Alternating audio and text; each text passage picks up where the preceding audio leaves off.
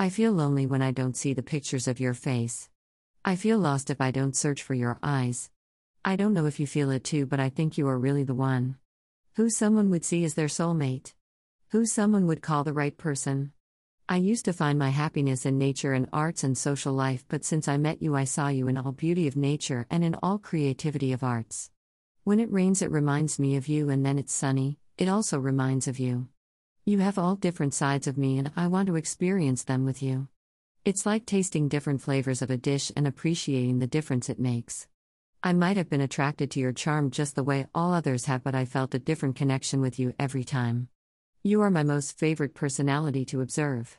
Your actions and way of handling things impress me every time. I feel attached by butterflies when you give me the slightest attention. It feel ever so real to get the same affection from you. There were lots of people in your life, so many amazing and different personalities, then why did you choose someone like me? I'm just trying to find what's the best in me. I feel flattered to know that you fell for me. There is such sweetness into personality, in your voice, and I long for it every time. I wonder what you did to me. I searched you everywhere and find you in everything. I can't think about anyone else, you will always come to my mind. Every song feels like a relation to you, and I finally knew what they actually meant. I knew Leos were very genuine and caring, but I didn't know that one gray eyed Leo would buy piece of my soul. A sequel from Sunny's writing.